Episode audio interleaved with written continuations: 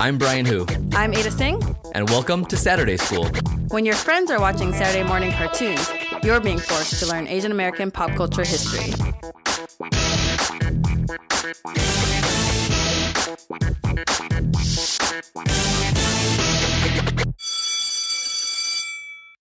Hi, everyone. Welcome to Saturday School, your Asian American pop culture history podcast. This season, we're looking at Asian films about the Asian American experience. And this week, we're talking about the 1995 film Sana Maulit Muli. directed by Olivia Lamasan, It's another epic love story, this time from the Philippines. which is a movie about long distance relationships as a storyline.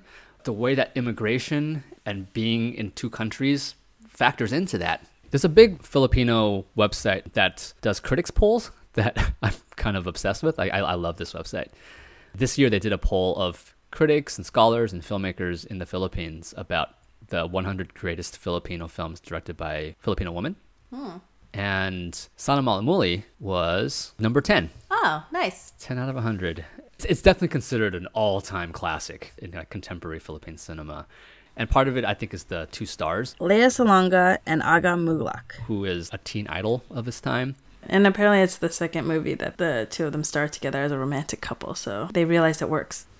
I think that the love stories are really the enduring ones that narrate this idea of how going abroad can bring people together or pull people apart. It's love, but it's also family. A lot of these movies are also about family. And the tension sometimes between personal freedom to navigate whatever world you want to go to, and that's part of the imagination of becoming an immigrant. But it's also how things are pulled and pushed via family and romance. And I don't know, there's something also so cinematic about romance I mean, it's very dangerous for their hearts. it's perilous, right? And all right, so maybe we could start by talking about one of the early scenes of Sana Maulit Muli. This guy asks his girlfriend to go to America first. He's going to join her later. And she doesn't really want to go.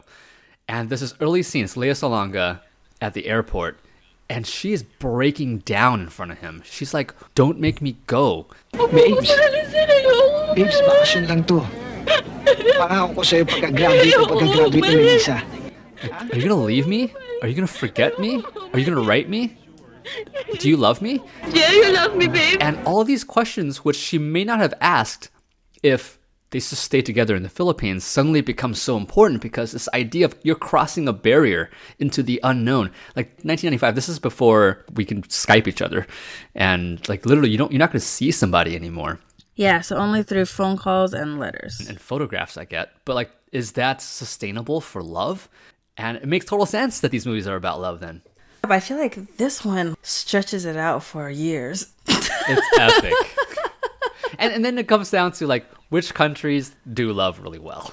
Which film industries are built to tell love stories? And obviously India is. And the Philippines is too. I mean, this is a soap opera country, and a good love story goes a long way. Babes, tandaan mo. ha? Mahal na mahal na mahal really, the whole synopsis of this is like, yeah, they're having a long distance relationship and it's hard, right? Right. I don't know if I would have expected to like be in tears so much.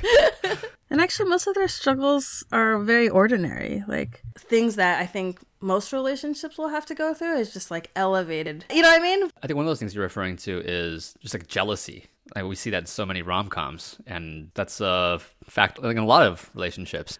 But the jealousy of like not being able to show up at somebody's door to like see what's really going on, or like to not even not be able to do anything about it, to not be able to win somebody back because they're physically not around.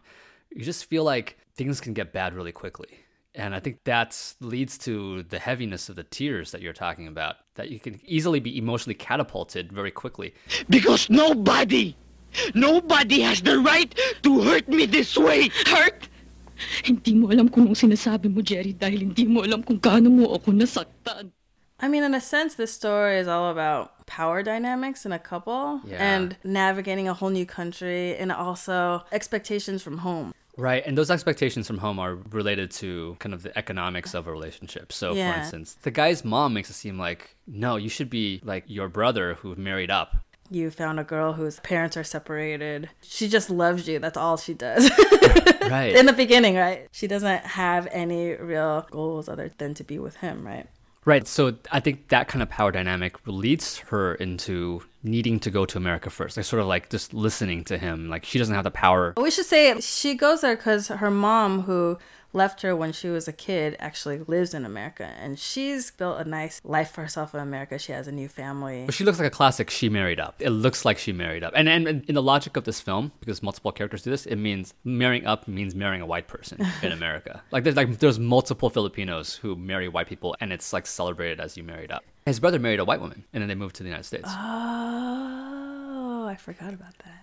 Yeah, it's, it's weird. Like this is a thing in this movie. When she's jealous of him, she's jealous of his female Filipino boss. But when he's jealous of her, he's super jealous of her white boss, Yeah. who does kind of look like a surfer model.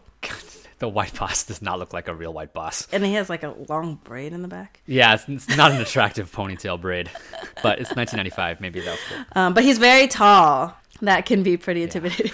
But and the transformation of Lea Salonga is really amazing. In this. like, Yeah, in the beginning, she's like so like, classically like a pitiful victim of romantic circumstance, and then the transformation from that to this like totally independent working woman who just like yells at people on the phone And I'm sick and tired of apologizing and explaining my actions to you. and, and she's like compelling as both. I mean, it's a, quite a quite a performance, and it's also I think ways of thinking about westernization and Yeah. how she becomes Americanized. And I think part of the threat that she poses to her boyfriend is that is she now economically stable without him, but also that she's Americanized in a way that he's behind. He has not assimilated. He has not time to assimilate. Maybe he doesn't want to assimilate. yeah. He's really great too, because it's a really tricky balance. for me, like embodied so much of. I mean, we, we often think about this for immigrant men, where in their home country they were successful, they were considered breadwinners, and then when they moved to the United States, they find themselves unable to have the same job. Yeah. Like they could be a doctor at home, and then when they're in the U.S., they're a dishwasher, like he is in this movie. That takes a toll on romantic relationships, like their inability or unwillingness to provide romantically. Is tied to their newfound realization that they've been emasculated in the professional realm. Yeah, because it's interesting. Like her suffering is very tied to her dependence, right? Whereas his suffering is very tied to male pride. I mean, and, and not to diminish that, because it makes a lot of sense. Yeah. But it's tricky. It's a really tricky relationship to watch when one person you can tell is going to live a better life in America and the other one will probably live a better life in the Philippines. And does one have to make a sacrifice, right? yeah. That sacrifice will take a toll. One person making a sacrifice is not necessarily the best answer. And I think they both realize it. And I mean, the title of the film, the English translation is "I wish it happens again." Like, like can can we go back? Speaking of another sentiment from the '90s, can we go back to the way things used to be? like this idea that once you cross that ocean, has a boundary, not just a political boundary been breached, but like a boundary in a relationship that can never be crossed again. A threshold that's destroyed, and they either have to find a new way to have a romance, or just to accept the fact that what was before was now gone. There's a phone call at the end of the film. His dad calls him and says, Never forget where you're from. So there's a sense that it's not just inability to reconcile his girlfriend, but that there's something pulling him back that is family, that is nation, that is culture. The dad says, Don't forget where you're from, but he also says, Think of yourself. Like, don't worry about us. We have each other. You need to go do your thing. So it's both.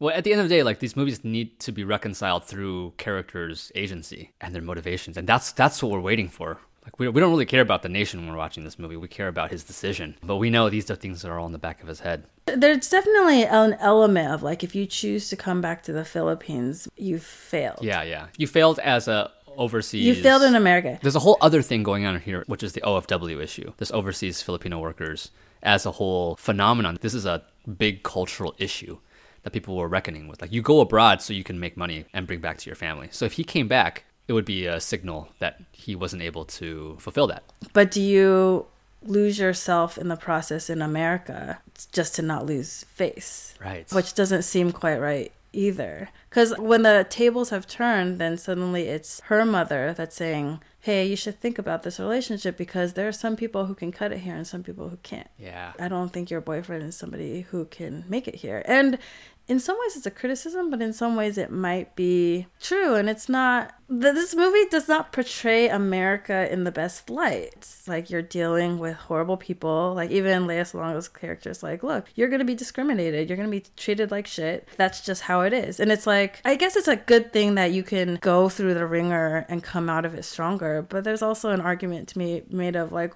why? At what cost? At what cost? Yeah. At what emotional cost? And I think that's what the mom was also referring to. Like, I don't think he can cut it emotionally. Yeah. What's worth mentioning that in his attempt to try to win her back in the United States, I think he overstays a visa. Like, he's there illegally at some point. Among Filipino workers here, there's a distinction between like I'm an immigrant versus I'm here quote unquote illegally, which is how they said it in the 90s. So he's working as a undocumented immigrant in a restaurant. And he sees how all the other undocumented Filipinos are treated so badly by their Filipino boss. Yeah. The other kind of technology of fear that you see is in the beginning, this whole like immigration process is really fascinating. The movie begins with aspiring overseas Filipinos at the US Embassy in the Philippines. Like they're doing their interviews, they're being vetted. And how that whole process is also demoralizing. Your mother left you? Um, Yes, sir. When? When when I was ten years old. It's a little bit dehumanizing. So that that's also part of this process that, that they need to cross. And she's able to cross it more easily than he is.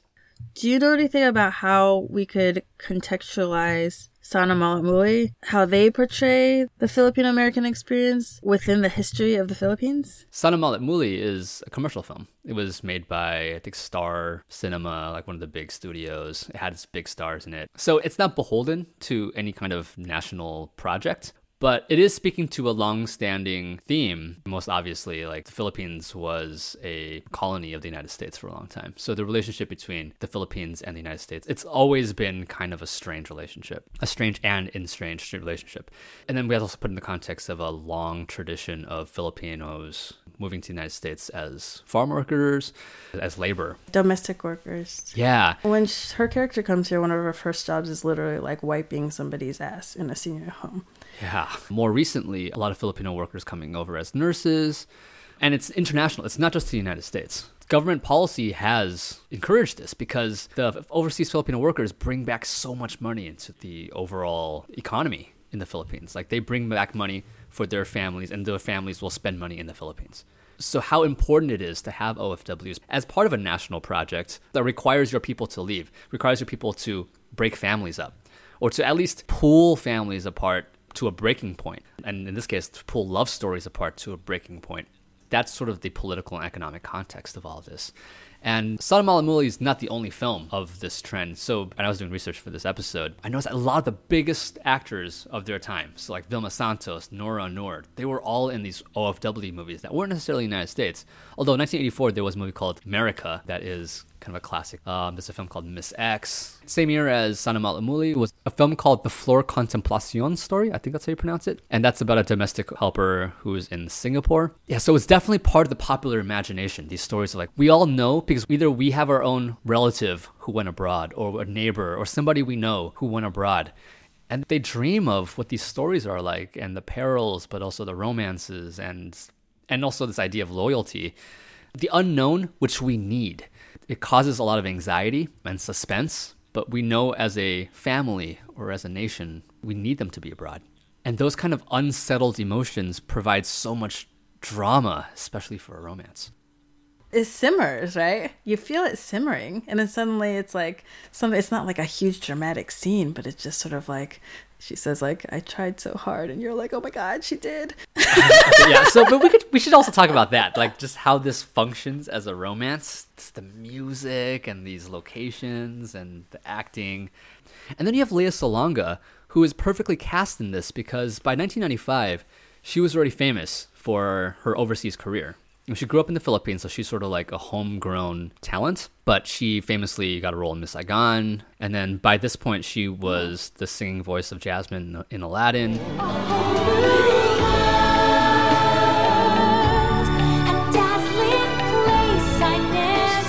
Oscars. So already she kind of proved herself as successful as somebody who can assimilate, but people in the Philippines know that she still loves the Philippines, that she still like kind of lives part of the time of the year in the Philippines. So she's not someone they lost. Philippines is still in her heart, and Lea Salonga is still in the heart of the Philippines. And so it's perfect that she's cast in this role. And it just adds to the legend of this movie. And I just know, like, my Filipino American friends, they love her. She's kept herself a part of the Asian American conversation by being in things like Flower Drum Song, the David Henry Hwang version of Flower Drum Song. She was in Allegiance. And Crazy Ex Girlfriend. And this year, she's in the film Yellow Rose, directed by Diane Paragas, also about a Filipino American story. So, to the extent that, you know, she's like a, a hero of the Philippines, she's equally, if not more, a hero of Asian America. Yes.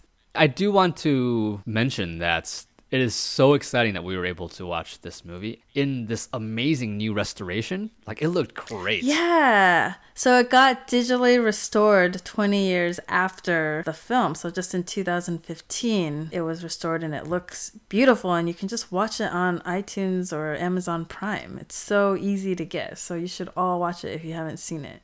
We did a project um, at our spring showcase in San Diego in April of this year where we did a bunch of these new restorations in the Philippines. So ABS-CBN, which is one of the major media conglomerates in the Philippines, they also run a film archive. They oversee a lot of restoration. Oh, and the last 10 years or so, they've been killing it.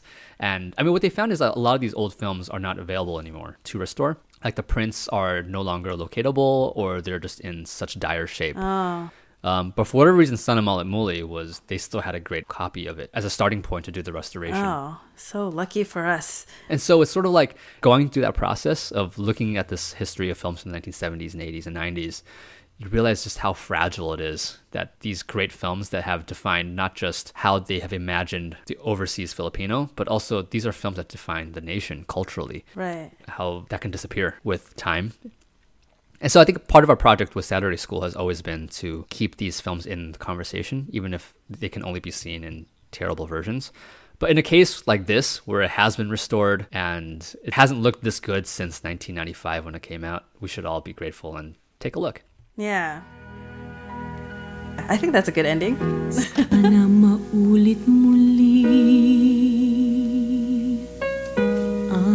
Oras nakaraan. Saturday School is a proud member of Potluck, a collective of podcasts that feature stories and voices from the Asian American community. It's produced by me and Brian. Our logo is by Grace Tallis Lee. Our theme song is courtesy of Rimsky Music and Premium Beat. Check out our website at SaturdaySchoolPodcast.com or you can tweet us. I'm at Ada Tseng, A D A T S E N G. Brian's at Who's Brian, H U S B R I A N. And the podcast Twitter handle is Wake Up Sat School. Next week, your assignment is to watch the 1999 film Gen X Cops. Extra credit if you also watch Gen Y Cops. Class dismissed.